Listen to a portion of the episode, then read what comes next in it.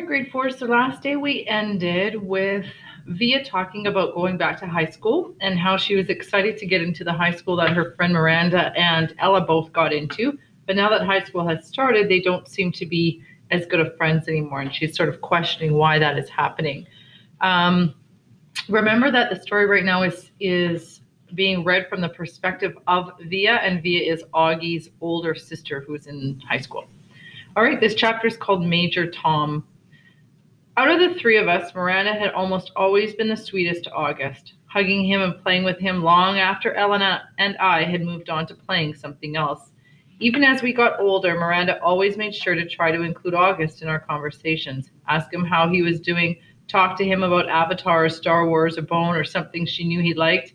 It was Miranda who had given Augie the astronaut helmet he wore practically every day of the year when he was five or six. She would call him Major Tom, and they would sing Space Oddity by David Bowie together. Excuse me, David Bowie. David Bowie was a very famous uh, musician who just passed away recently, uh, probably in the last year or two. Excuse me. It was their little thing. They knew all the words and would blast it out on the iPod and sing the song out loud. Since Miranda's always been really good about calling us as soon as she got home from summer camp, I was a little surprised when I didn't hear from her.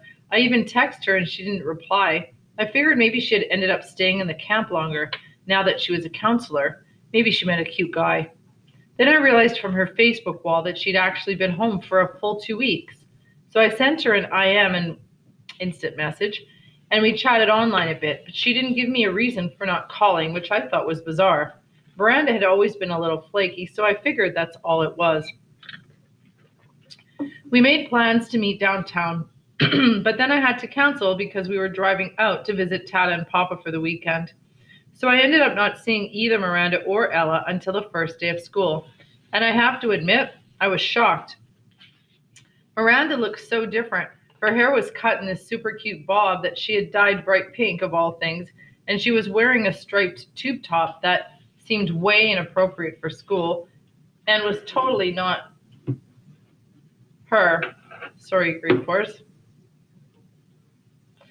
Miranda had always been such a prude about clothes, and here she was all pink haired and tube topped. But it wasn't just the way she looked that was different, she was actually acting different too.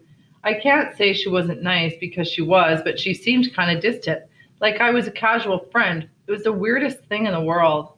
At lunch, the three of us sat together like we always used to, but the dynamics had shifted. It was obvious to me that Ella and Miranda had gotten together a few times during the summer without me, though they though they never actually said that. I pretended not to be at all upset while we talked, though I could feel my face getting hot, my smile being fake. Although Ella wasn't as over the top as Miranda, I noticed a change in her usual style too.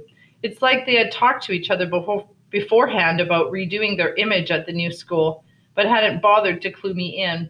I admit I had always thought I was above this kind of typical teenage pettiness, but I felt a lump in my throat throughout lunch. My voice quivered as I said, "See you later," when the voice, when the bell rang.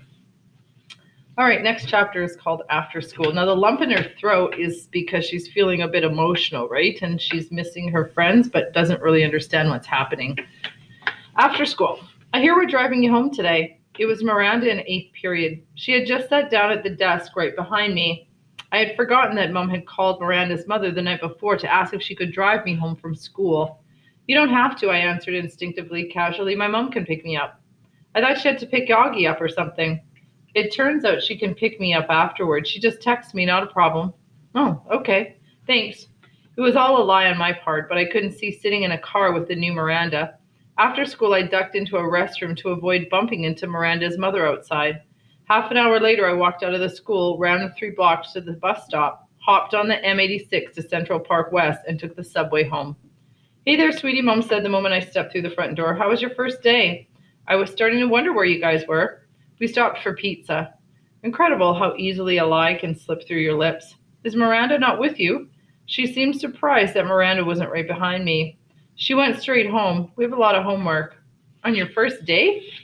Yeah, on our first day, I yelled, which completely surprised Mom. But before she could say anything, I said, School is fine. It's really big, though. The kids seem nice. I wanted to give her enough information so she wouldn't feel the need to ask me more. How was Augie's first day of school?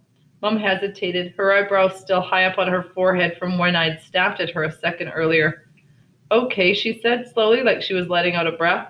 What do you mean, okay? I said. Was it good or bad? You said it was good. So why do you think it wasn't good? I didn't say it wasn't good. Geez, Via, what's up with you? Just forget I asked anything at all, I answered, and stormed dramatically into Augie's room and slammed the door. He was on his PlayStation and didn't even look up. I hated how zombified his video games made him. So how was school? I said, scooching Daisy over so I could sit on his bed next to him. Fine, he answered, still not looking up from his game. Augie, I'm talking to you. I pulled the PlayStation out of his hands. Hey, he said angrily. How was school? I said fine, he yelled back, grabbing the PlayStation back from me. Were people nice to you? Yes? No one was mean? He put the PlayStation down and looked up at me as if I had just asked the dumbest question in the world. Why would people be mean? He said. It was the first time in his life that I heard him be sarcastic like that. I didn't think he had it in him. All right. Save the next chapter for next day, grade fours.